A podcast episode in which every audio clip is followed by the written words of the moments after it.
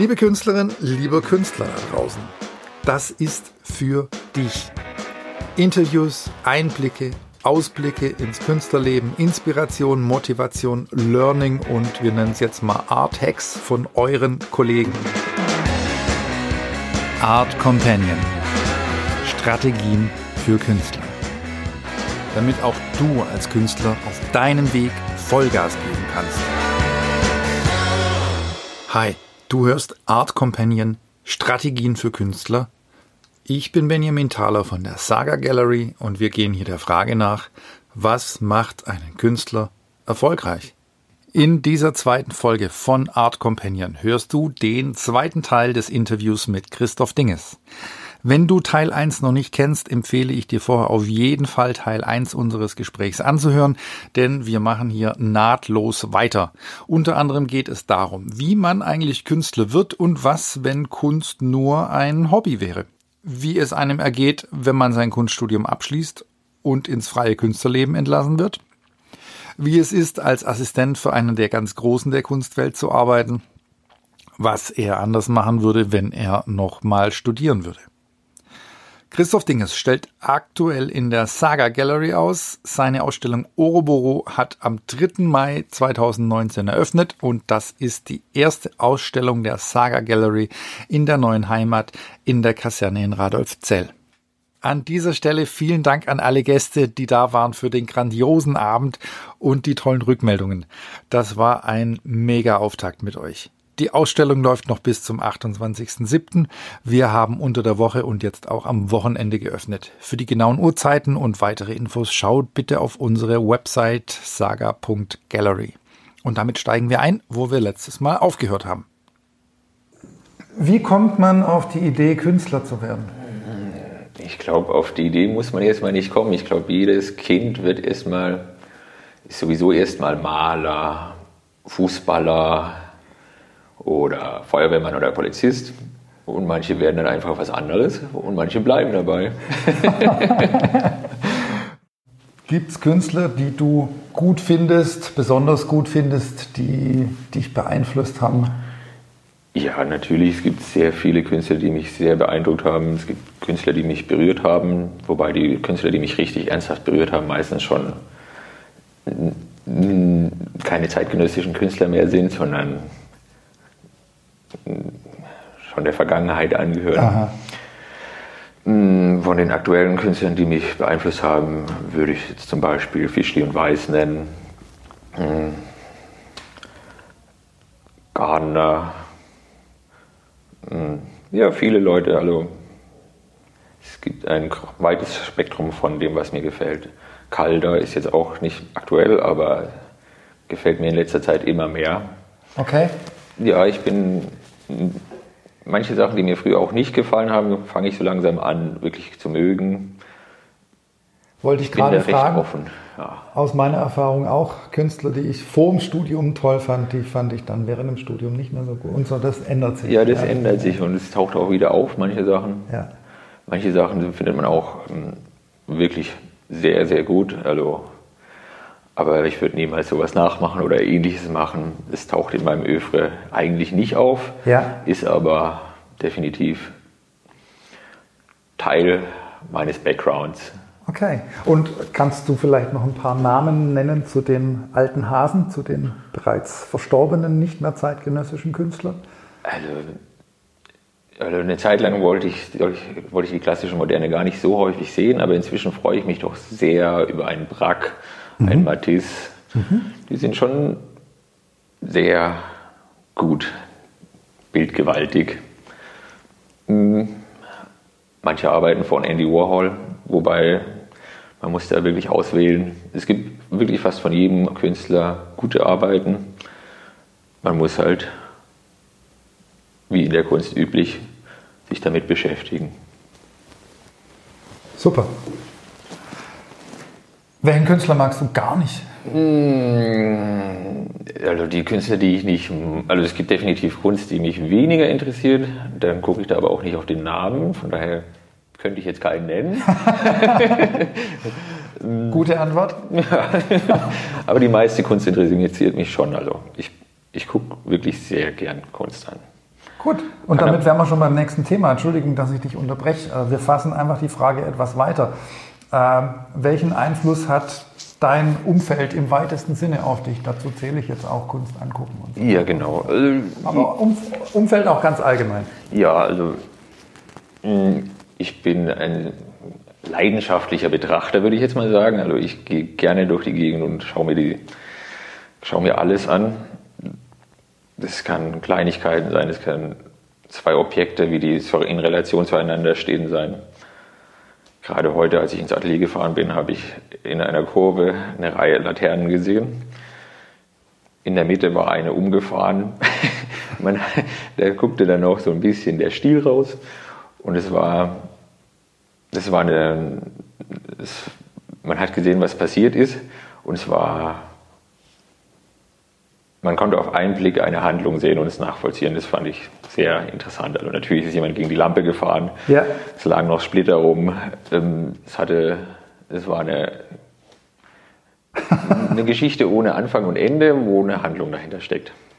So ähnlich wie in deiner Kunst. Ja. Okay. Wo man Handlungen am Werk nachvollziehen kann. Mhm. Ja, gut. Ähm, ich weiß, dass du viel unterwegs bist. Hat das auch Einfluss? Also mit unterwegs sein meine ich jetzt tatsächlich größere Reisen. Ja, über, die, über, die Fahrrad, über den Fahrradradius hinaus.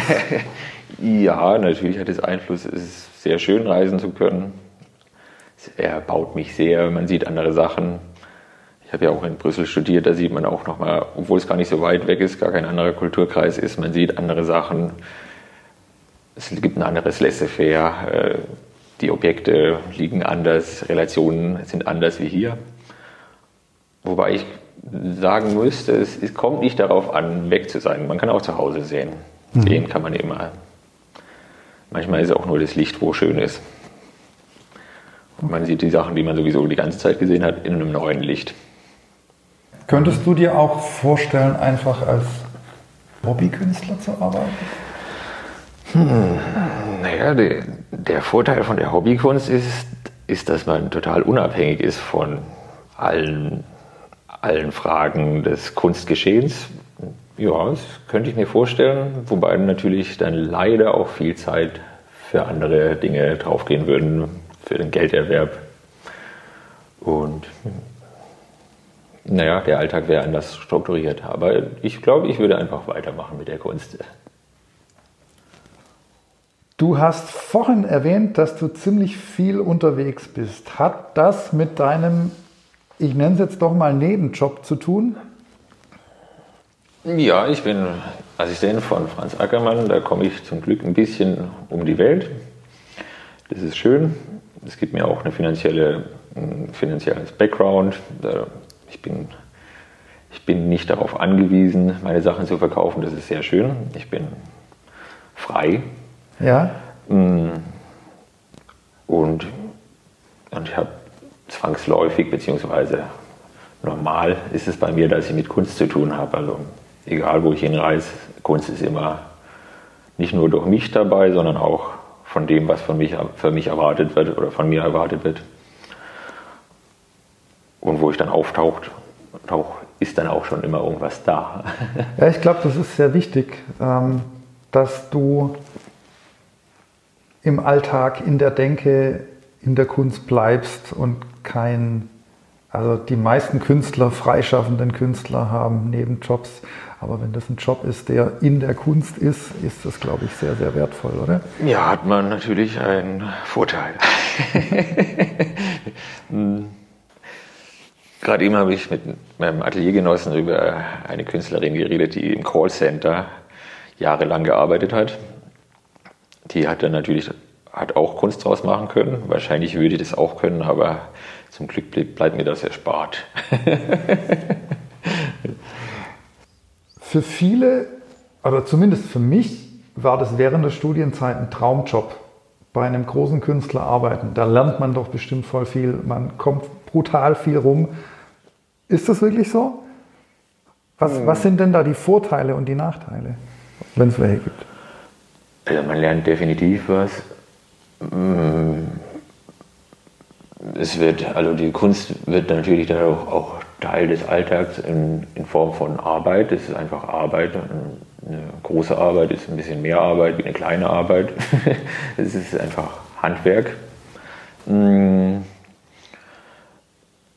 Man lernt, wie man herangehen kann. Man lernt, was an große Projekte rangehen. Wie man an große ja. Projekte rangehen kann, was für ein Arbeitsumfang das ist. Ja. Das wäre der Vorteil, man, oder auch der Vorteil, dass man immer damit zu tun hat. Der Nachteil ist, mm, sobald die Leute mitbekommen, dass man Assistent von jemand ist, wird man gerne verglichen. Das ist okay, bräuchte ich aber nicht. Aha.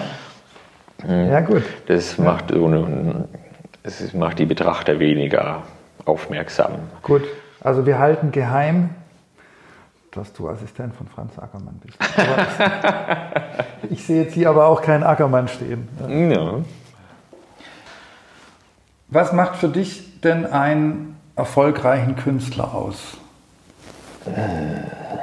Tja, das ist eine komplexe Frage. Also es gibt mehrere Faktoren, die definitiv entscheidend sind. Also man muss ihn sehen natürlich, sonst kennt man den Künstler nicht. Ja. Das ist nicht unbedingt positiv, aber das ist so. Es gibt auch Artists, Artists, die fast keiner kennt, die aber wirklich sehr gut sind.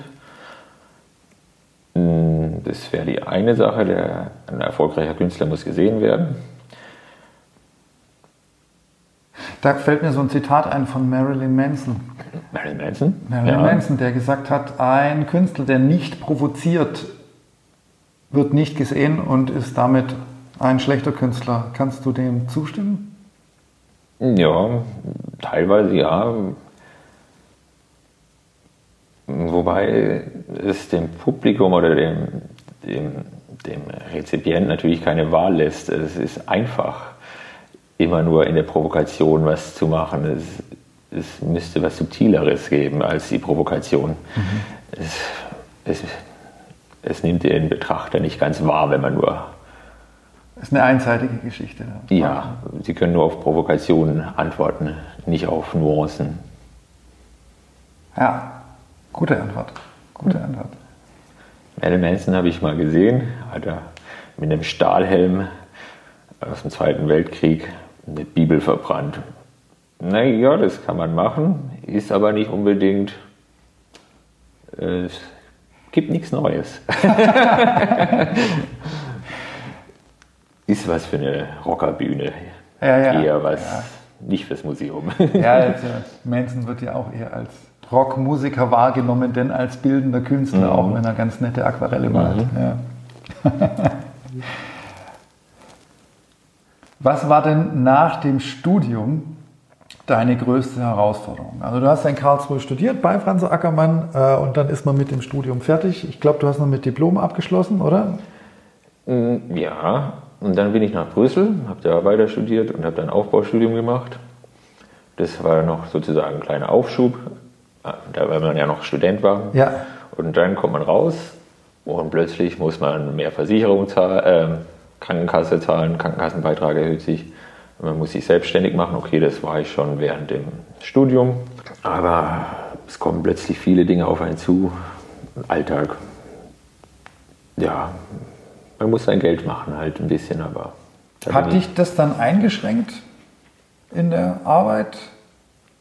Na, sagen wir so, ich würde, würde schon gern ohne Steuererklärung auskommen. ja, das ist schon klar, aber es könnte ja auch sein, dass man da ein bisschen was aus diesem Widerstand, der, der, der einem dann begegnet, äh, was schöpft. Hm, aus dem Widerstand weiß ich nicht. Was ganz gut ist, dass man nicht mehr in der Akademie ist und mit seinen Freunden alle zusammensitzt und alle alle haben es gut und schön und das läuft von alleine. Man muss dann ja schon gucken, was kommt und also raus aus dem Klüngel. Raus aus dem Klüngel Auch so ein bisschen und was Eigenständiges machen. Ja. ja, okay. Also du kannst dem Studenten, der jetzt kurz vor seinem Diplom steht, auch sagen, äh, ist gar nicht so schlecht, was da kommt dann. Ja, natürlich. Also das ist Leben. ich ich habe mitgekriegt, dass viele Angst haben. Ja, jetzt ist das Studium vorbei. Äh, kein Welpenschutz mehr. Ähm, mhm. ja. Die Akademien bieten halt schon eine Plattform, wo man definitiv auch als Künstler wahrgenommen wird, natürlich als Kunststudent, aber man hat Jahresausstellungen, Sommerausstellungen, manchmal organisieren Professoren Ausstellungen. Also man kriegt schon mal mit, wohin es läuft, mhm. aber es wird auch für einen gemacht, also ziemlich viel. Also man muss sich weniger darum selber kümmern. Ähm, apropos Kunststudium, wie, wie sieht denn für dich eine optimale Ausbildung für Künstler aus? Ist das die Kunstakademie? Die Kunstakademie ist definitiv eine gute Ausbildung. In Karlsruhe gibt es ja keine, keine Klasse, wo man zuerst reinkommt, sondern man wird direkt in eine Klasse zu einem Professor gegeben. Das würde ich vielleicht ändern. Mhm. Zuerst mal eine Sammelklasse und danach hm, muss man sich für einen Professor entscheiden oder der Professor entscheidet sich für einen. Das wäre vielleicht vorteilhaft. Hm, die Kunstakademien könnten auch häufiger Leute einladen, auch unbedeutende, gerade zu Klassenbesprechungen, wenn dann, wenn man erst, wenn man Leute einlädt, die zwei, drei Jahre aus der Akademie draußen sind und die wieder reinbringt zu einem Gespräch, wird ja. es wahrscheinlich die Gespräche ein bisschen auflockern. Die waren damals, als ich noch in der Akademie war, doch zum Teil relativ C mit einem Professor, der sehr viel weiß und den Studenten, die reden, wenig reden zum Teil. Mhm. Das könnte man ändern. Also Leute, die dazwischen sind, einladen. Okay.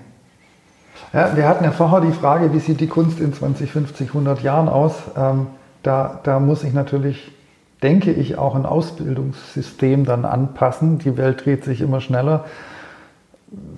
Wie sieht deiner Meinung nach die künstlerische Ausbildung der Zukunft aus? Braucht man da dann überhaupt noch ein klassisches Studium oder ist man da nicht unbelasteter, wenn man als Autodidakt sich gleich ins Getümmel stürzt? Naja, das kommt auf die, das, die Persönlichkeit des, des Künstlers darauf an, auf denjenigen, der es machen will. Man muss, ich finde, man muss schon wissen, was es gibt. Man muss offen sein. Mhm. Man muss schauen, man muss lernen. Ich meine, die, meist, die, die allermeisten erfolgreichen Künstler, die ich jetzt kenne, sind keine Autodidakten, sondern Leute, die Kunst studiert haben. Ja, das liegt natürlich auch am Kunstsystem. Also das, das ist, es gibt so eine Art Hierarchie. Also wenn ein Professor einen Künstler ähm, protegiert, mhm. Ähm, ist er schon definitiv in der Kunstwelt drin, weil der Professor in der Kunstwelt drin ist. Mhm. Qualitätsmerkmal hat studiert bei? Ja, es ist schon vorselektiert und mh, mm, es kriegt eine Gewichtigkeit, okay. eine Präsenz. Hm. Wo hättest du lieber studiert?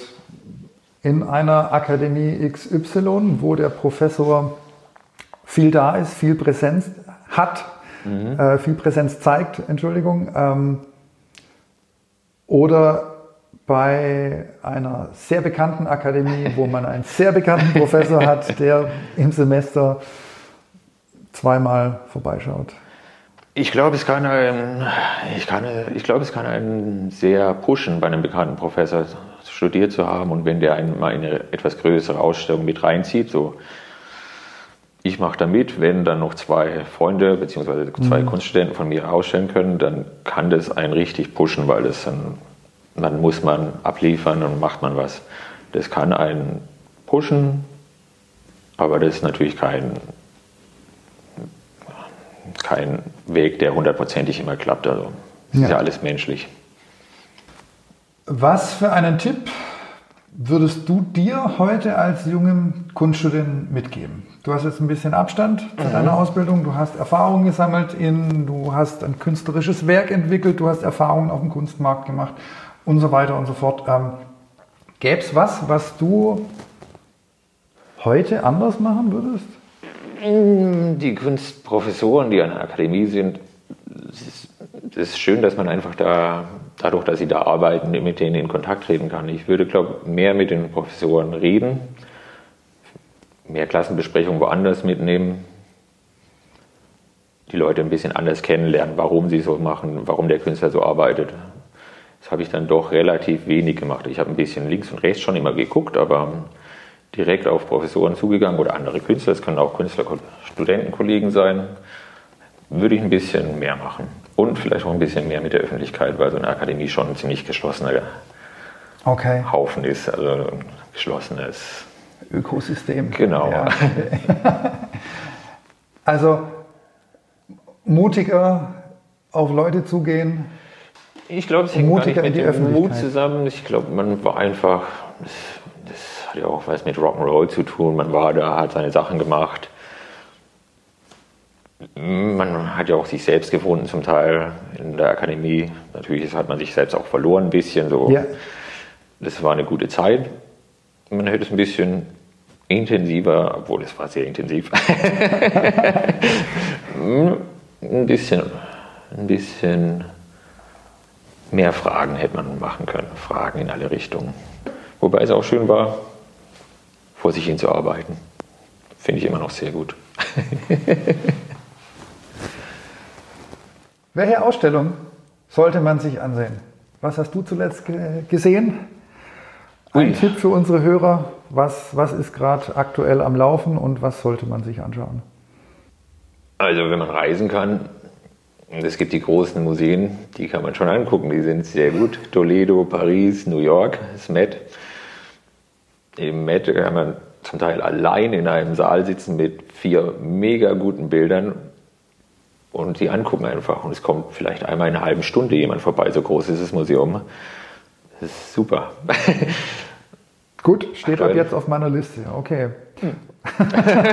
und, und hier, hier in Süddeutschland gibt es was Aktuelles, was, du, was dir jetzt spontan einfällt, was du auf dem Schirm hast?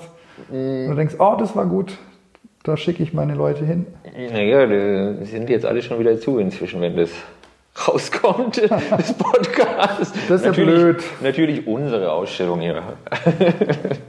Richtige Antwort. Ja. Sehr gut. Kommt alle zu uns am 3. Mai 2019 zu Kunst in der Kaserne mit Saga und Christoph Dinges. Lieber Chris, vielen Dank für deine Zeit, für dieses tolle Interview. Dankeschön, hat Spaß gemacht. Mir auch.